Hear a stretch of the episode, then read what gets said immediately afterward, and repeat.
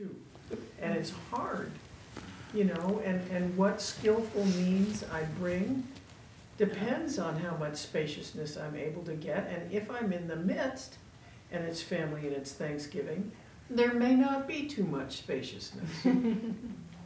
So And then. okay too. Yeah, it's okay too, and so then we get to go back the Sunday after Thanksgiving and look it over and think, oh, But whatever, or oh, great, you know, either, or both, anyway. So just know that there, we're, we're all in this room in the same boat. Yeah, definitely. And I, I think just, uh, yeah, I think it's just getting that distinction where we know where, what we're trying to use, like why we're engaging a certain technique or practice, right? That's one point. And then the other point is like, yeah, is it useful for you? Yeah. Because Tonglen is, is the, the, the approach is we're, we're in, intentionally trying to diminish the mind that, that where we're focused primarily on ourselves, on our own needs. And then at the same time, we're wishing others to be free of what we're taking on, right? So, so there's like two aspects to it. But if we're using it for our own well-being, that's where I don't think it's a. No, I don't think I, Yeah, then then you're fine. Yeah, then you're good. Yeah, yeah, yeah. I, I'm the opposite. I try to make things better for the whole wide world and I forget. Exactly. That's the other So flip. That's why the handshake is so. Yeah, good, good, good. Yeah, that's the other bypass that can happen. Yeah, that's what I mean. Yeah, and and again, like Sally said, there's no. I mean, we're all in this together. I do this. The reason I can talk to you about this is because I do the same thing. You know, I have the same issues, right? Not exact same, but I've gone through similar things. Yeah. Yeah, makes sense. Oh, yeah. Yeah. okay, good. Like it, like. Yeah, yeah, yeah, yeah, yeah. Yeah, you got the whole day too. We can keep talking about it because this, I mean, you, brought up um, uh, one of the essential things I wanted to talk about today because it's really hard to get this distinction between what is our, what are we aiming for in the Buddhist path? Like, like what is really the aim here versus like what is our feeling that we need right now? And sometimes those get really confused. It's sort of like we, we need some just ease, some well being, but it gets confused with, oh, well, then enlightenment maybe is going to offer me that. And actually, enlightenment is signing up for something much more challenging, you know, because we're like, I'm going to, I'm going to help all beings become enlightened. That's like, you know, that's like one of the most difficult jobs ever, right? So it's sort of like, um, so so yeah so it's just getting these you know and, and this is why we're here today to work this out together you know to to to think about it contemplate it to practice it. So anyways so um, what i wanted to talk about just briefly um, though we went kind of into we went into the deep end for a moment i'm going to pull back out and we're going to go we were in the shallow end we're going to start to swim deeper. So i'll just go back to not quite the kiddie pool but a little bit towards the shallow end now um, so what I was talking about, um, what I wanted to talk about a little bit, just to introduce now, um, going into introducing bodhicitta, or the mind of awakening, um, more. So based on this quality of essence love, right? So based on this quality of coming into our own okayness without condition, without a condition, without needing something from the outside to provide that okayness or well-being for us, we start to develop. Uh, um, sorry, by coming into that okayness, uh, which we can start to call essence love, this quality of or potential of love. So, the way Tsoknyi Rinpoche uses this languaging is it's much more around um, kind of a just this kind of notion of like, oh, okay, like I'm at ease, I'm okay. And of course, we've felt this before. I think most of us in this room have felt this at one time or another. It's not like it's it's completely foreign to us. It's just that a lot of the time we are uh, preoccupied with thought. We're preoccupied with, with anxiety in the body, or we're preoccupied with a very difficult or challenging emotion coming up. And we distract ourselves from just, we can just be here. Like if you just sit in your seat now, you're just here. So what? It's not a big deal, you know? And there can be this sense of just like okayness, well being. And it's not a big, loud, you know, uh, noisy kind of like party in the park, you know? It's just okay, whatever, right? but it's especially this feeling of I'm not, then our needs lessen in the sense of what we need from the outside. It's not that we need, you know, um, uh, uh, some object or someone to provide that okayness for us, for us, but yet we can enjoy that love or that, you know, I love ice cream, as Sally found out last night. So, you know, normally I, I am looking to ice cream to fill my hollow emotions inside, just by the way. Know, I'm trying to sit up here and say, you know, I got it all figured out. Normally that's how I, you know, eat ice cream. But once in a while, ice cream's like the cherry on the top, you know, where it's just, there's okayness and it's just like, okay, I could take it or leave it, whatever, right? So you all know what I'm talking about. So as we connect into this essence love, this feeling of okayness, like I said before, this is connected into our Buddha nature. And Buddha nature here um, mainly comes from the third turning of the wheel of, of, the, of Buddhism. So we have the first turning where the Buddha taught the Four Noble Truths, right? Uh, the second turning of the Prajnaparamita Sutras, like the Heart Sutra and Vajrakuta Sutra, etc., right? The 100,000 verse line, the, you know, all of that. then we have, which became the Mahayana canon. Then within the Mahayana canon, you have the third turning, which is primarily concerned with, okay, so you're experiencing some emptiness now. So what's the expression of that emptiness? So it's primarily concerned with emptiness is not a nothingness or a vacuity. It has an expression, and that expression comes out in uh, uh, as loving kindness, as compassion, but also many other ways. So in the Uttara Tantra Shastra, which where, where specifically talks on Buddha nature, Asanga sort of, you know, goes into detail on the nature, what it means, what that quality is. So, just briefly, this quality is something innate. It's something that we that is not created by a, a, a, like a theistic, like a, um, a creator. There's no there's no creation to Buddha nature. It just is there, right? It's also not something that, like I said earlier, has a personality or identity. It's not a thing. It's not like our soul or something like that. A lot of people, there's a lot of debates throughout Indian Buddhism of debating, oh, well, then if you talk about Buddha nature, then you're somehow attributing some kind of permanence or soul. So then you, you know, you're not in emptiness around it. So again, there's all kinds of debates and things like this around this. But more or less, we're talking about our essential nature to be awake, the, that essential quality of relating to our experience as it is, right? And that, at the base of our being, is our inner freedom or our inner potential for freedom. And so we call that Buddha nature. So essence love is kind of a, a, a quality of that, right? It's not, it's not fully that Buddha nature, but it's a quality of that because essence love is also not conditioned. It's just that basic sense of okayness. So here, I like to think of Buddha nature also as it's, it's both something, it's pretty foreign to us culturally, because I think whether we grew up heavily in Judeo Christian religion or not, uh, just culturally, uh, and there's no knock to any of those traditions, just culturally, there's a per- pervasive quality within America, uh, I found, uh, I could be wrong, of, um, uh, of original sin. And this idea that we are fundamentally, there's something fundamentally wrong with us and we have to get right, right? So there's this idea. And I, what I want to say is that, and this is for each of you to check because this is also the process we have to unpack in order to develop bodhicitta, unpack in a feeling way. Um, that's not always conscious. It's somehow just in the body. And for me, I express this throughout my life as a sense of low self worth. And again, I might not call that religious. Or, uh, I might just say that there's other factors that were at play of contributing to that low self worth. But either way, I went through most of my life feeling I'm not a worthy person. I'm not fundamentally good. I need to go out there and do something or make something. When I met the Buddhist path, it was like, how much can I meditate and devour all this knowledge to be good, right? So, so much of our time is spent being good.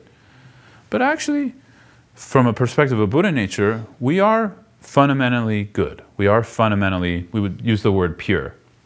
And pure is a strange word in English uh, because it has a lot of other connotations, right, that we don't normally think. But when you actually look at the, the word itself, it's quite accurate because it's just, it's not stained by something, right? So Buddha nature is essentially talking about a quality of our fundamental potential for awakening that's not stained. So I like to say we are fundamentally pure, not fundamentally. So there's a original purity, not original sin, right? From a Buddhist principle. But this is a quality that, in a lot of, um, there's some Lam Rim text. So Lam Rim in Tibet means like a graduated stages of the path. So this is where we would start with some preliminaries and gradually meditate through in order to um, conceptually build an idea of the Buddhist path and worldview, right? In order to grow bodhicitta and uh, work with emptiness. So some Lam Rim texts, they're quite skillful because they start with just this teaching on Buddha nature. They start with pointing out our fundamental goodness. Why? Because if we don't recognize that, it's very, very, very difficult to develop bodhicitta. It's very hard. And I'm not saying that as an obstacle for any of you where you're like, oh shit, well then I got to go do that, or otherwise, you know, I'm not to be able to apply any of what Scott's teaching today. Of course not. We just work on them simultaneously. And that process is, of course, like it's a process. It's not something we're to walk out of here today and be like, okay, I got it. You know, just like the handshake practice, it's a process. Um, but knowing this, knowing the information, we can then think about it and contemplate on it and really see and study uh, uh, Buddhist philosophy a bit more, practice, and then slowly, slowly, over time, we can start to have an experience where when we start to touch our nature, yeah, when we start to experience and have small glimpses of emptiness and, and, and bodhicitta and all these factors, we start to see the fundamental goodness within us, right? And why is now why is that so important for developing bodhicitta towards others? Is if we can't see our own fundamental goodness, our, our original purity, how the hell are we supposed to see it in another person? And how the hell are we going to wish awakening for them? Otherwise, it just turns into a path of like do-gooder, like how how much uh, good you know, supposedly uh, uh, upright citizen-looking things can we do in our life, right? No, that's all wonderful. We should do that too, right? I'm not saying to go out and like trash your your neighborhood, like like egg everybody's house, right? That's not what I'm saying. Uh, you know, we should be a good citizen, but at the same time, like, where is that motivation for being a good citizen coming out of, right? And that's for each of us individually to to analyze and, and see, right? I know for myself, um, you know, and we need practices to work with this too, because uh, I just moved to New York two months ago. Um, I'm new to the New York subway systems, and I found that to be some of the best practice in my life. You know, and yeah, so it's so it's so uh, uh, rich. I mean, just and, and I'm noticing, I get on there and I see very little fundamental goodness. You know, I just feel, feel a lot of frowning people. My judgment comes out really strong. You know, I'm like just want to get out of there. You know, I'm not happy. Everyone's not happy. You know, and then some days I get on and it's okay, and I'm like, oh, these people are wonderful. You know, like blah blah blah. that guy just smiled at me. You know, so I could see it's coming from my mind. You know, it's coming from my judgment, from the way I'm interpreting the situation. But at the same time, when I'm not in that space of seeing like the fundamental goodness in another person, or at least honoring that possibility, then I can practice that, you know? So I can practice that by being patient when I'm getting on the subway. I'm just giving, you know, some examples. I can practice that by, you know, not scowling back at someone who scowls at me or who yells at me, you know? Instead, you know, practicing uh, patience, compassion, right? So that's where the tools of Buddhism really help. Because we're not always able to access this big, broad view. Sometimes we need very basic tools to access these, very just fundamental practical tools. So, anyways, so this, so within this, this, what I want to talk about, um, what I just basically referred to was what we would call the ground. Okay, so the ground of uh, uh, our nature, the ground being our Buddha nature, the ground being that we are fundamentally pure. And what that purity refers to is we're fundamentally awake. So the Buddhist path also is uh, uh, putting forth that we're not, we're not trying to achieve an enlightenment that's not already, the qualities are not already there. So it's, it's, it's very different from like where we put all these ingredients together and then suddenly we have something new that wasn't there before, right? Here, everything's there.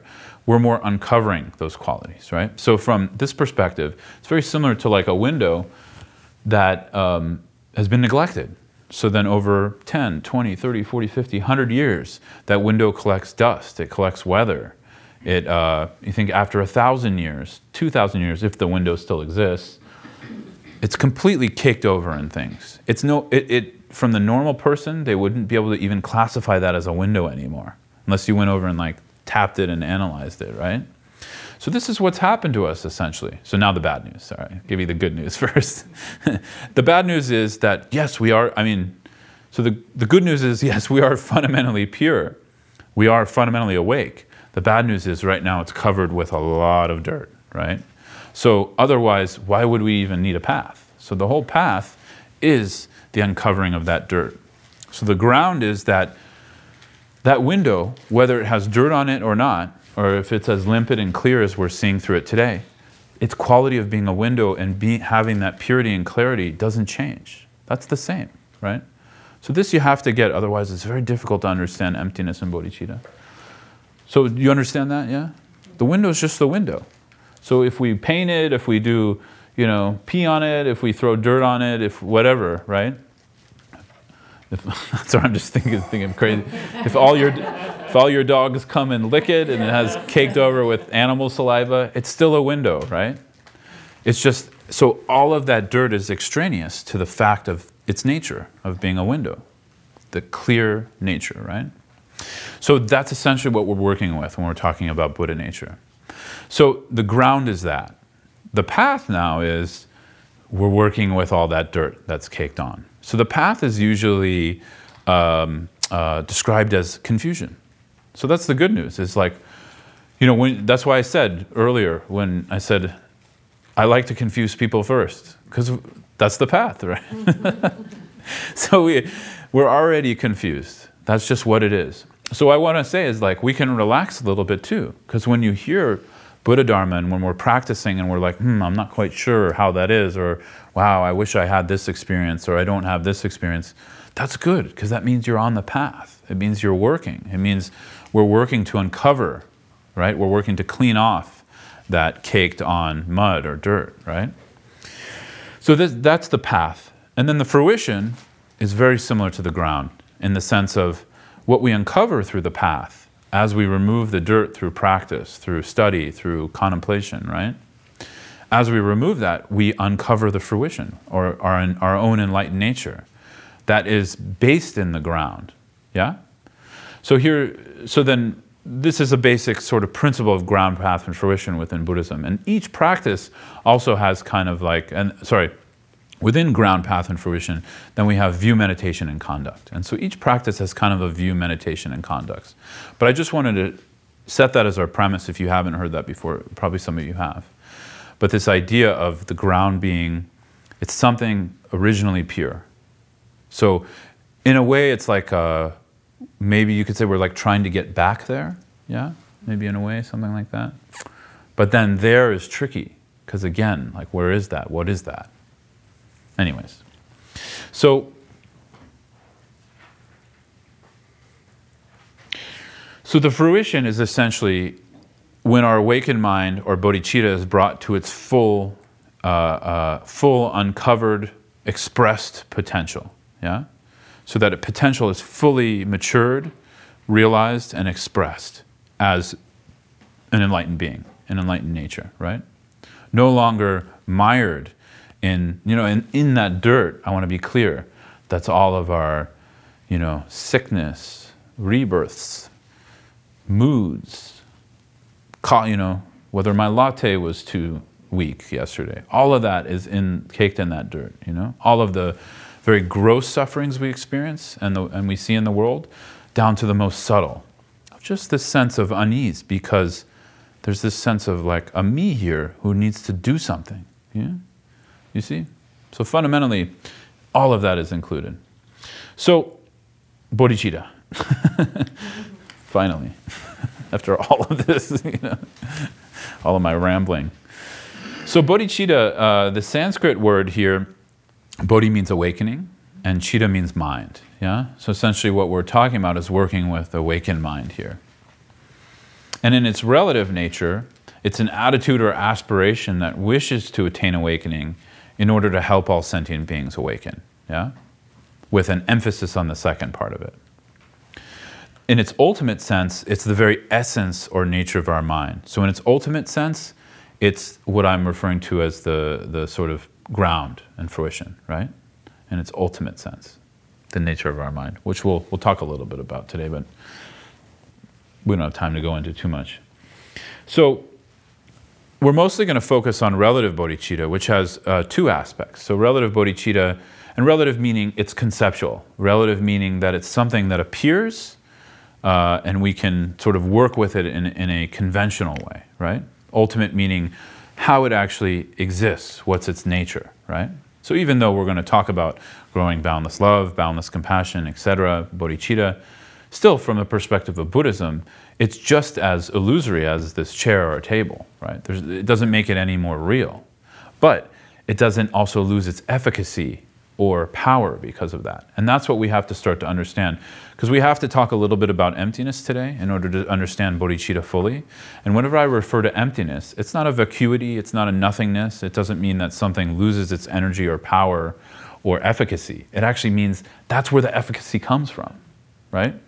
But it's an efficacy that's outside of duality, it's outside of a subject object relationship.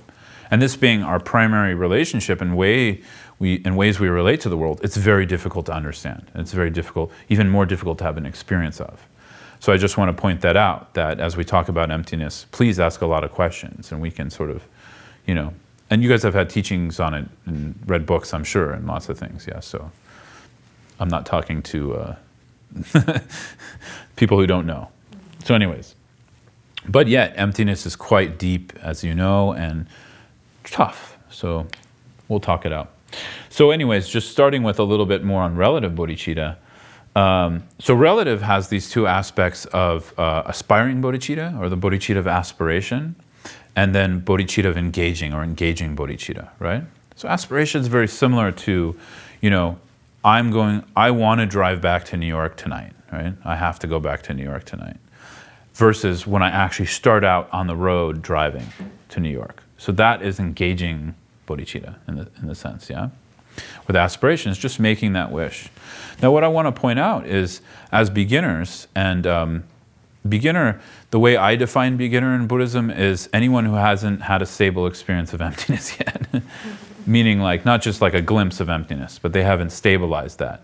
I consider that a beginner. Maybe that's a little too extreme, but I like to, con- you know, that's how I use the term when I use it, just for your knowledge. So I'm a beginner, Probably most of us are beginners in the room. Uh, if you're not a beginner, you're welcome to come up here and I will prostrate to you and you can teach, you know.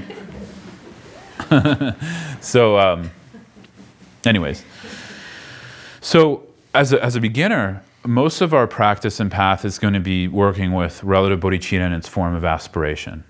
And aspiration is very, very powerful, you know? I think I spent, I spent a lot of years just kind of negating the power of aspirational bodhicitta. And I just wanted to do, you know, I wanted to like get out there and benefit, or I wanted to do the paramitas or learn in this, you know, act, right? And we have to, when we start to notice that that that tendency, we have to sort of take a step back and wonder, wait, what is fueling me here?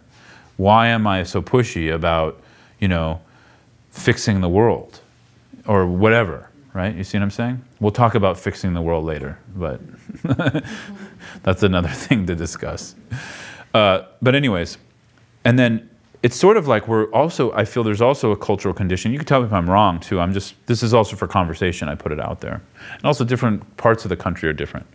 Um, there's a tendency to sort of not be so to not think like the a wish for something is so strong like is so powerful or worthy because we're so used to producing things and like we don't value things that aren't products. Like we don't value, that's why Buddhism is getting a lot of flack and is starting to shift. And again, there's always an ebb and flow here too.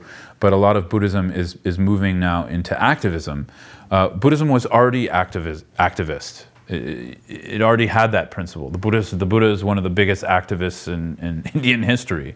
But that activism came out of deep, deep wisdom, deep, deep realization and experience. So that activism actually had an effect, right?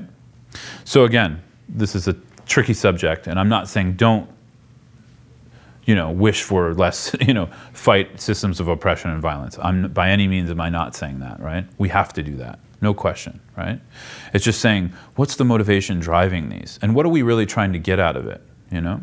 And from a Buddhist worldview perspective, is the world fixable? This is very tricky, and I know that's a that's a that's a very uh, uh, I'm saying that on purpose to trigger people, okay? Because I want to get some conversation going on this eventually. Is the you know the buddhist premise is that the world is actually not fixable. And that's really upsetting to some people. It's very upsetting because it seems like oh are you saying then like don't do anything? No. When we start to understand bodhicitta especially aspirational bodhicitta we start to understand no you have to reduce the suffering of others but expecting it to be gone is, is a fool's game it's very foolish it's, and it also wastes a lot of our time in what could have more efficacy in achieving awakening, which is the, the real sort of benefit to others in a very long term way. Like, my, it's a shitty example, but my dad, I'm a musician, and so my dad uh, taught me a lot of jazz. He's a jazz musician, and so I learned a lot from him. And he used to say all the time that old saying, you know, I, I can, I can fish. Oh, because we would get, um, we would get gigs, like we'd do jazz gigs t- together in the Bay Area and he would like he wanted me to go find them you know it's like a 14 year old kid or something and i was like how am i going to do that? He's like he's like i could teach you to fish or what is it? I could teach you to fish or i could fish for you or teach you to fish right? That old saying. So this is very much like that you know where definitely we have to grow our compassion and love to serve others to help others to reduce their suffering but a lot of the times our own ego you know, gratification and expectation gets wrapped up in that, you know? And so the much bigger service from a Buddhist perspective, especially Mahayana path and bodhicitta, is the teaching others to fish is t- helping them to awaken, to find their own awakening. I can't, fi- I can't find that for any of you, nor can you find it for me, but we can help each other, right? We can help people with information, practices, support for that, communities, environments for that, right? so that is the main aim here, right? Which is much different. So that's when I say the world is not fixable. It's within that principle, within the principle of um, beginningless time from a Buddhist perspective, and also rebirth, of course, and reincarnation. So that all has to come into the, the discussion, right, as a phil- philosophical principles. So, anyways, um, Wouldn't, may I say yeah, go for it. Yeah. Um, wouldn't that be referring back to what you mentioned about arriving as a bodhicitta with your heart broken open all the time? Yeah. I mean, that would, to me, if you're approaching the world, your heart is broken open already. Yeah. Right? Yeah.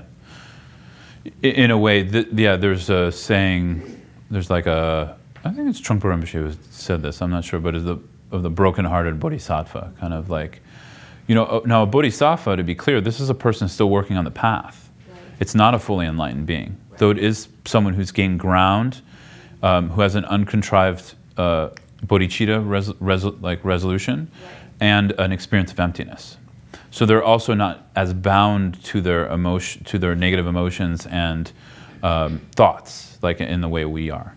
But uh, that kind of person is they're still working to, to full realization, and so um, yeah. So this idea of, of a broken heart is is this very idea of it, the world isn't fixable, you know. And how can we sit with that, and how can we be with that? And that's why I, I, I really feel the handshake practice is quite an important practice for us because not only does it heal our own trauma and work with our own wounds in the body, we can come to this ex- experience of essence love, but we also come to a type of resilience that, like, it doesn't matter that much. Like, something really shitty can come to us and we can just be with it. So it's almost like we're able to first have a broken heart towards our own experience in our, in our bodies in our feeling world, and then that grows the allowance and spaciousness to just be with the world in the way it is and others, you know? And the brokenheartedness almost seems like the death of the ego a bit, Yes. right? Like you, you, you grieve the loss of this part of your ego, maybe not all, but, Yeah. and left you broken open because of that. Yeah. Yeah, exactly. Yeah. Also takes away the fear and the anger Yeah. and enables you to. Yes.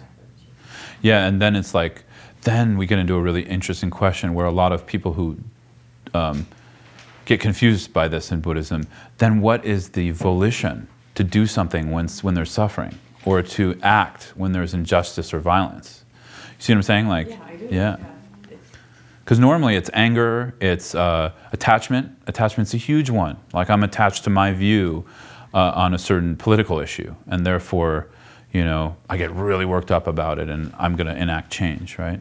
Now, again, this is a very difficult conversation to have because, like, that line between something actually being beneficial and where our attachment is is fine sometimes. It's not always clear. I'll, I'll give you examples. There was a king uh, in Tibet. Uh, I think it was Songtsen Gampo. He was the first king. Was it him? Yeah. Songtsen. No, no. It was. Uh, uh, it was either Songtsen Gampo or I always forget this stuff, or the um, uh, Trisong Detsen. I can't remember which one, but there are two major Tibetan. Songtsen Gampo was the first king of Tibet when it became a Dharma kingdom, and um, he was supposedly an, an, an emanation of a bodhisattva, like this kind of being who has stable realization of emptiness and uncontrived wish for the awakening of, of all sentient beings, serving other sentient beings to awaken. And um, there was, um, he had a policy, oh, and they said he was an emanation of Chenrezig, the Buddha of compassion. And there was a, a policy um, that robbed, people who robbed or stole anything got their hands chopped off. And many people got their hands chopped off, you know? But what it did is it created an environment with more ethical, uh, uh, better ethical conduct. You know, people avoided stealing to a certain. In that, I don't know if that works always, but in that particular time, supposedly according to the story, it worked. And then the story gets more interesting because they say, oh, this is where Tibetan things get interesting, where he, they said, oh, none of those were actually people, they were emanations of him. He was emanating to sort of show society like how to behave. Now, again, we would look at it like, oh, well, why would you do that? Like, why not, like, the premise then again looking deeper is that when someone steals they create the karma to, be, to have lots of suffering in future lives be stolen from to be live in poverty to have like very weak and, and you know diseased bodies all kinds of suffering. So in one way it's looking at the situation it's looking at okay well this created a lot of fear and you know he possibly chopped people's hands off. But in the long term it may have created people from creating much worse karma now, again, I'm not advocating for either way. I don't have a judgment about. I'm in my own rumination about Tibetan Buddhism at this point because there's a lot of it I'm, I'm having trouble digesting in some ways. I, I was a full-on, you know, very traditional Tibetan Buddhist, and nowadays I'm questioning whether what is cultural and what is religious. But either way, I think the story still has a point. You see what I'm saying? Where we can see something and it seems like something's going to be beneficial. Like, sorry, we're not supposed to talk about politics, right? You can ask permission. Can I, can I just say one thing? Okay. But we're not going to get into it. Yeah, yeah. Just gonna, it's just an example. I just want to point it out just to see, like, when we're talking about awakening and bodhicitta and benefiting others, the principle is huge. We're talking about hundreds of thousands of millions of lifetimes working with someone or people, right? Uh, I have the feeling with some of my teachers that they've been working with me for hun- so many t- lifetimes, you know? They're still like shaking their head. What the hell? You know, you don't get it yet. But anyways, uh, that's a side topic. we can talk about that in the break. So, uh, uh, but just to give an example, like um, you know, people don't agree with with uh, uh, choice of president now and, and all that, and, and and all his violence he's doing. So, like, let's say he's gone and he gets kicked out. We don't know if what replaces them is going to be worse. You just really don't know. It's so volatile the way cause and effect work, the way karma interacts with that. So, just one very small example of like, we, this is why we need wisdom. And this is why bodhicitta, when we're talking about compassion and love within the context of bodhicitta, it always has to involve wisdom, or, or this wisdom of emptiness is what we're talking about. Because that brings an ability, as we grow that, to make wiser choices on how we engage compassion and love, right? Also, I'm, I'm very much into social justice uh, work, and especially uh, uh, uh, anti-racism and uh, uh, um, working to undo aspects and, and cultural behaviors of uh, systemic white supremacy, which I think also harm white people a lot, right? So I'm very interested in that. But I also look into it and wonder, like, when we kick up dust a lot of the times, I'm not even talking specifically to those things, just in social justice, when dust gets kicked up, are we going to actually be able to make change or is it just going to create more problems? And I'm not saying either way. I'm just posing that, that issue, right? As a conundrum talking in this wider Buddhist worldview. And saying that, I know it's not, it's not popular uh, view because we want to we want to believe we're right. We want to believe we know the right answer for everything. And yes, we might be right. I mean, anti racism is obviously correct. It's like, you know, when people are being oppressed and there's violence being done to them, of course we need to engage and reduce that or eliminate that. But the thing is, are we correct in the method that's going to be able to do that? That's more what I'm talking about. And that's where the wisdom has to come in. Um, anyways, sidetrack. that's my politics and, uh, and social justice for the day. So, so, um, so anyways, so, so developing bodhicitta, this mind of awake. Do you guys need a short break? Are you guys okay? You guys okay? Yeah. Okay. All right. Hour and a half, we're, you know, we've only been going an hour, so we get an hour and a half. Okay. Sounds good. Take a break at three. All right. We either take a break when you get worn out or I get worn out. That's usually what, what happens. so, so, so developing bodhicitta. So usually when, we dev- when we're talking about bodhicitta, they frame it in, in categories of getting us inspired to practice it, right? So I thought I'd cover a little bit of it, of uh, the immediate benefits to developing the mind of bodhicitta and then the long-term benefits, right? So some of you might already know some of this, but I thought to review it again.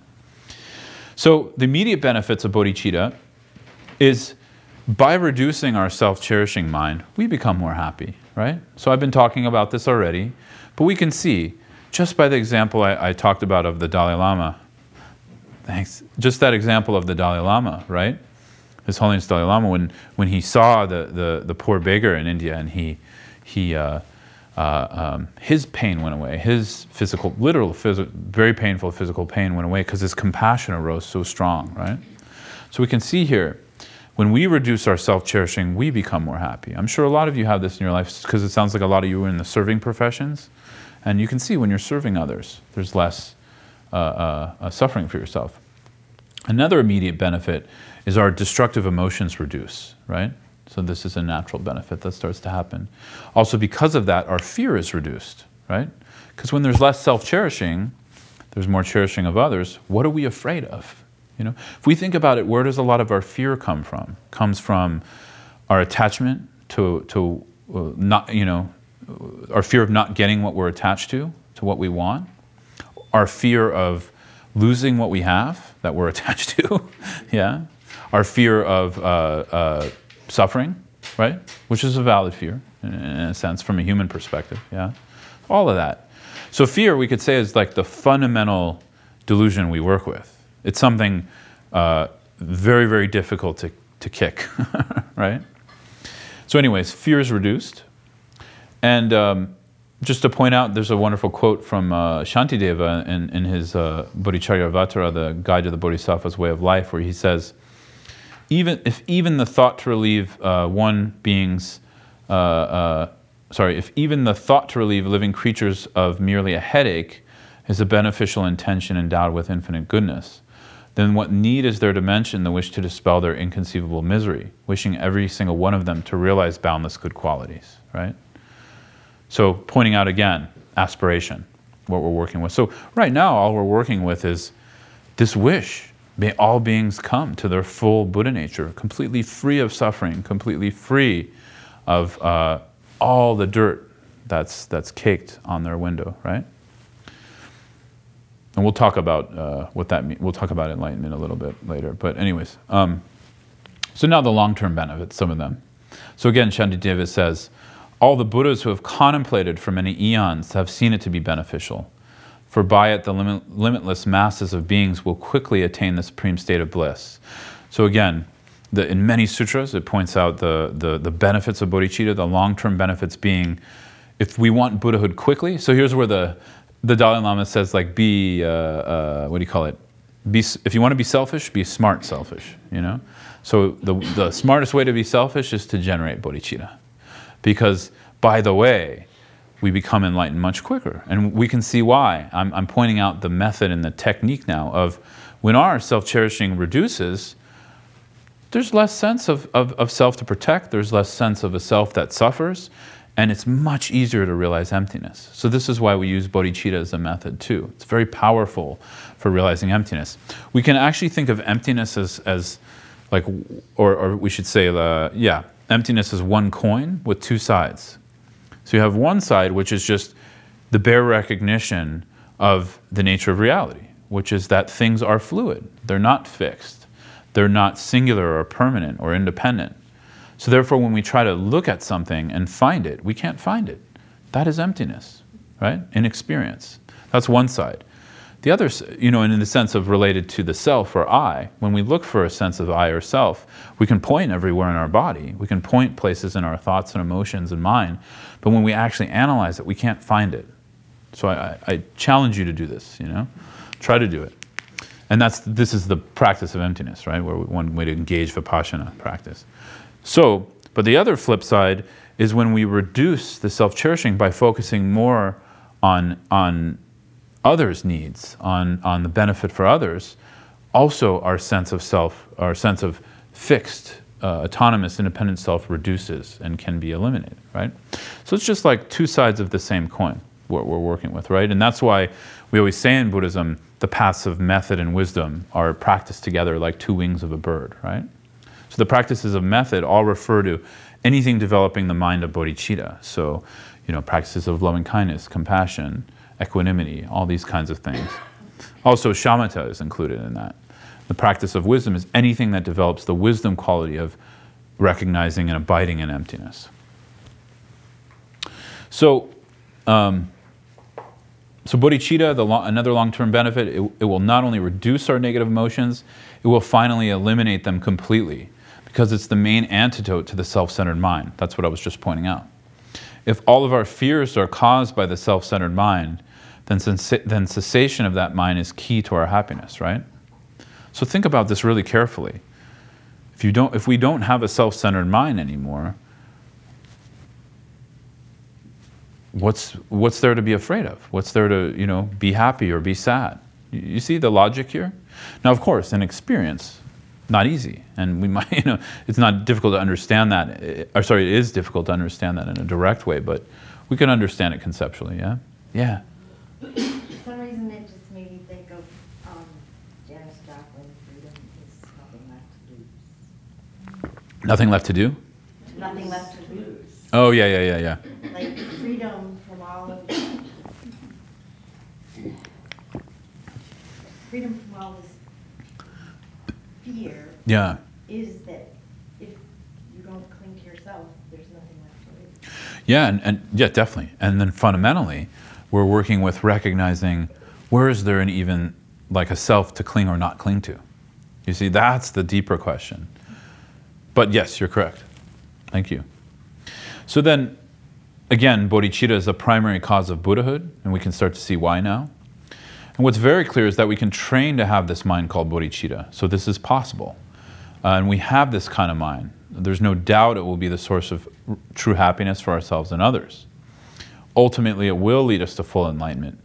But more immediately, the awakening mind can bring huge benefits to ourselves and others, right? And joy, right? So we can just see in our own lives, like when we're serving our families or doing something, and we're really eh, joyful in that service so so wonderful, right? Such a such a beautiful feeling, right? So that's just all the way from that, which is a more temporary experience, to Buddhahood. So now um, I want to get. Is there any questions or comments or anything? I'm I'm fitting a lot in because I want to get to practice. That's why after the break. Okay. So a few preliminaries for developing bodhicitta. Um, and some of you are already pretty well versed in these, so I, I don't think I need to go into a lot of detail, but there's a few kind of key points I want to mention. So, already we discussed the preliminary, which is well being, which is something I would, just, I would call this a cultural preliminary. Uh, in lots of teachings from Tsoknyi Rinpoche and in my discussions with him and other Tibetan lamas, generally within Tibetan culture pre-Chinese China, Chinese uh, communist invasion, a lot of well-being, a lot of just happy for no reason, okayness, essence love, whatever you call it. Most likely just because a lot of community, more tribal culture, um, There's a lot more spaciousness, not a lot of cognitive pushing. So they weren't they weren't cognitively the smartest people uh, until they were educated more, but deep down, pretty uh, okay. And I'm sure you had lots of exceptions to that as well. You know, I'm sure you had mental illness and, and different things as well, but we're talking just a generalization.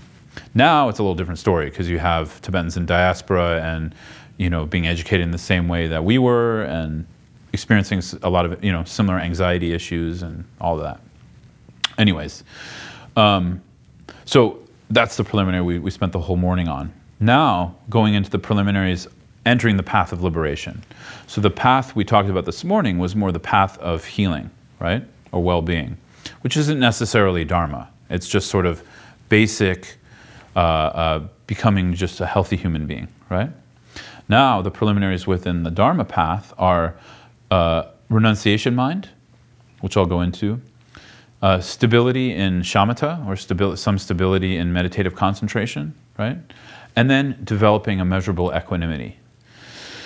So, renunciation mind, which you probably are, are all familiar with, is based off of chewing on this first noble truth of the Buddha. So, like I said earlier, uh, I think there's a reason the Buddha taught the first noble truth. You know, uh, it was. I think there's a reason. It's the first thing he, he he said right when he was an enlightened being, when he was requested to teach, is because unless we do that thoroughly, unless we engage that uh, over a long period of time with a lot of thought, effort, and contemplation deeply into our own experience and what we can see around us, we're not going to develop a sufficient wish to get out of samsara. We're not going to develop a wish to transcend that suffering because we're just going to be mired in it, not understanding what it is, right? And a lot of us, uh, unfortunately, myself included, uh, mistake a lot of our pleasure, uh, uh, uh, sorry, mistake a lot of our suffering for pleasure, right? Just reversed it.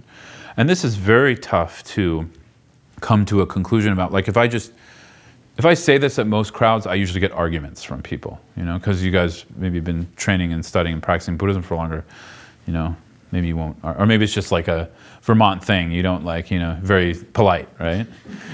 But a lot of Americans, you know, we treasure our attachments. I just wrote a, I, I'm doing an ongoing blog series on, uh, on my nine years as a monk. And the last one was all about my path as a musician and um, the difficulties I came up against as a monk, not being able to do music. And sort of when I tell people that, I'm telling you, 80 to 90% of the time, I usually get, it's not an argument, but it's like a, oh wow well why can't you do music? Like that's such a wonderful thing. And and uh, oh that's so bad they take away that take that away from you. And i'm like come on you know like sure music's a wonderful thing. We're not denying that something can be beautiful and joyful and bring joy to our lives.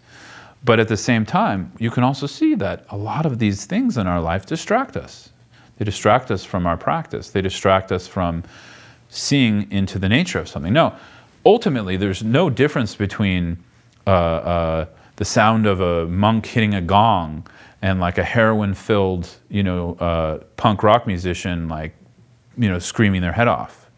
There's not really a difference ultimately, but relatively, there's a huge difference, right? so, so we have to like accord to relative reality at the same time, you know.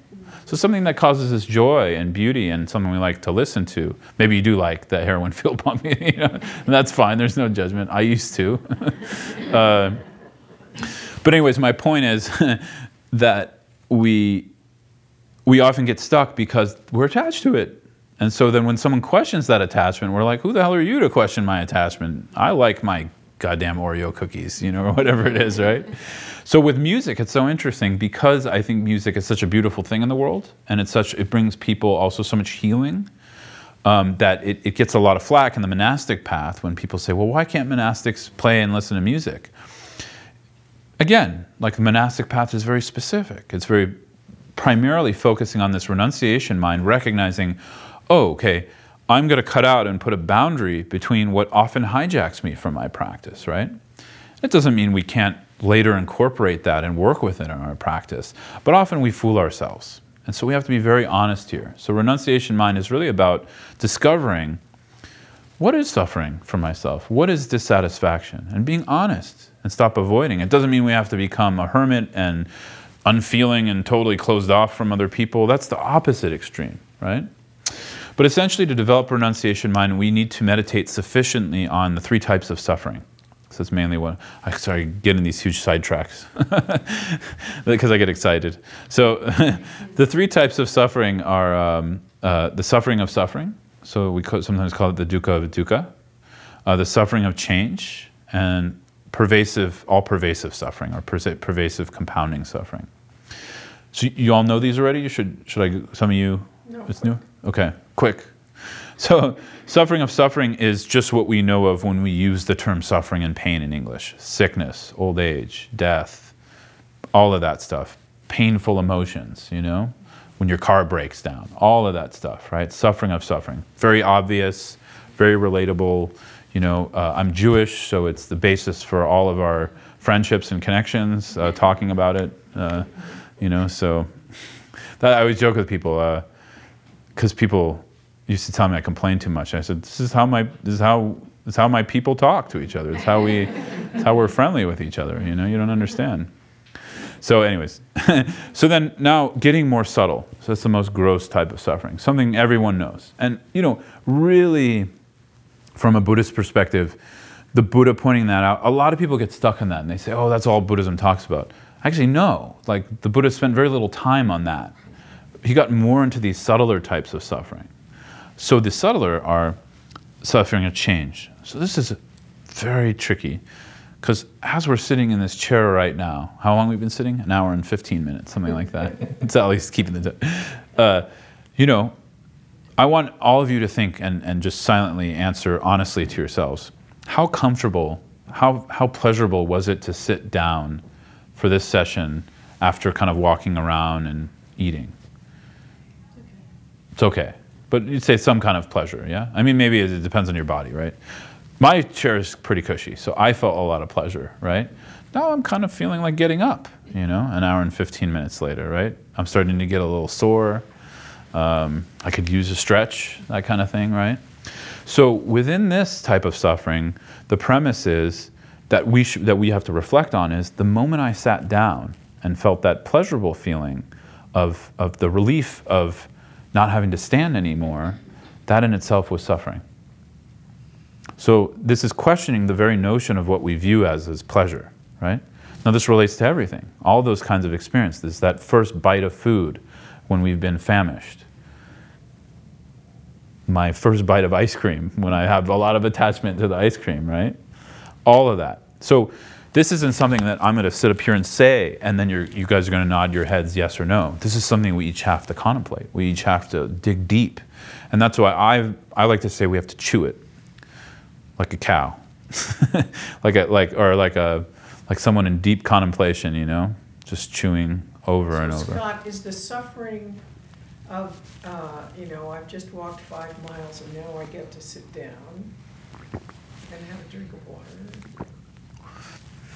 That's pleasurable. It's not suffering. No, But what, the suffering is in knowing that it won't last. no, the suffering is in the very feeling of that pleasure. And how is that suffering? because it's compounded and it's impermanent. So the very notion or feeling or habit that, th- that it was pleasurable is false. So that's the suffering of change. Yes, exactly. got it. Yeah, yeah. That's the suffering of change. Yeah. So it's, it's a lot more subtle because, like, like you can see, we really have to chew and meditate on these because that's not our experience. Like when I sat down in the chair for this session, that was not my experience. Oh, I'm suffering now, right? And actually, I don't think that's the, the intended uh, point, right? The intended point is what are we relying on? You know? I like this word reliability. So renunciation mind is really coming to a conclusion of what's reliable and what's not reliable, right? And I'm getting to that point more. I'm just kind of So, but Scott, isn't Long road towards it. suffering of impermanence? suffering and change has to do with impermanence. Why isn't it called the suffering of impermanence? Because if I sit down and it's uncom- and it's comfortable, A change impermanence, you then the could. impermanence is clear to me. hmm That it will change is clear to me. That its suffering is not clear. Yeah, and that's anytime there's impermanence, it it con- it connotes uh, it involves because it's compounded, and so within the four seals of Buddhism, one of the seals is anything that's compounded is in the nature of suffering. So compounded is like another way we could say impermanence. So then, because of that impermanence, it's it's already in the nature of suffering. It's just in Buddhist philosophy, they either talk about it in that kind of way or they talk about within these three types of suffering of the suffering of change. It's, it's just a different system for explaining a similar thing. Does it have anything to do with attachment? You're attached to the pleasure of it. You know, this is where it gets tricky because I think in pop Buddhism, we like to say, like, oh, if I could just be not attached. Eh, That's true. What you just said is true, too. I don't want to negate that. That's true. But it's also within the aggregates, and this is where it's going deeper. Uh, I'm really going to start to bum some of you out now, probably. Where it goes deeper is just the, the notion of having, we're been born into a body with the five aggregates. And when we're experiencing those five aggregates from a dualistic point of perspective or point of view, we're not recognizing or realizing emptiness, then within them is always suffering, pervasive, all the time, even when we think we're not suffering. That's essentially what I'm trying to get to, right? So then, even if we don't have attachment towards it, you could still say there's a subtler suffering in there. Now, when we're realizing emptiness, and that's the reason we're not having attachment, you could say you're not within suffering at that point. Emptiness is sort of like a different option. Does that make sense, kind of? So, yeah, so it's maybe just a semantics thing, the way they use it for to systematize, uh, so we can understand it, like a, you know, scaffolding for it. So suffering of change, and so the third type of suffering is pervasive, all-pervasive suffering, which relates to what I just, you know, what was kind of our conversation briefly, which is anything that is compounded is in the nature of suffering. So when anything where two parts came together, which means there's a, a dualistic relationship happening, it produces impermanence and suffering, right? And similarly, it relates to the most subtlest form, which the Buddha is really getting at, of not knowing the nature of self, not knowing that we're fully free, not knowing our Buddha nature, right? Not knowing the ground, or recognizing the ground of our nature. That is the most subtlest form of suffering. Why? It's like the roots of a tree. It's the whole basis for the entire thing to come up. And we're not talking about a beautiful tree here. We're talking about a nasty tree. One like in your neighbor's yard that drops all kinds of sticky shit in your yard and you got to clean it up, right? so, so um, New York trees. yeah, exactly. Yeah, yeah, no, definitely not Vermont. it's it's like a pure land here. so, so in Buddhist path, really, I- you know, one really key way we can understand this is we can hit at the roots, or we can start chopping branches to hit at the roots. So we kind of do both. So chopping branches is like meditating shamatha, meditating on uh, analytical emptiness, analytically meditating on emptiness, meditating on bodhicitta, loving kindness, compassion. That's all working with the branches of the tree, chopping them down. But the root is when we recognize and realize emptiness. Then we've the whole entire tree dies because we've killed the root. So this is the most subtlest type of suffering. It's just the dualism of grasping at a sense of self that's not there. Doesn't mean you're doesn't mean you don't exist. Just means the sense of a feeling in our chest, in our brain, in our body, where we feel there's a type of independence to our identity, a type of rigid fixation or uh, uh, uh, inherent reality to it, right? So this is what we're hitting at through bodhicitta and through meditating on emptiness. So I see a lot of eyes doing this. So yes, it's this is stuff, tough stuff to understand. That's why that's why you know you have people who go on, you know, monks go into 20 year, 25 year programs to study this stuff, and even then, they're just gaining a certainty that's intellectual. They still have to go meditate on it to gain an experience, right? If they didn't already. So let's take a break. Uh, maybe let's do 10 minutes and yeah, perfect.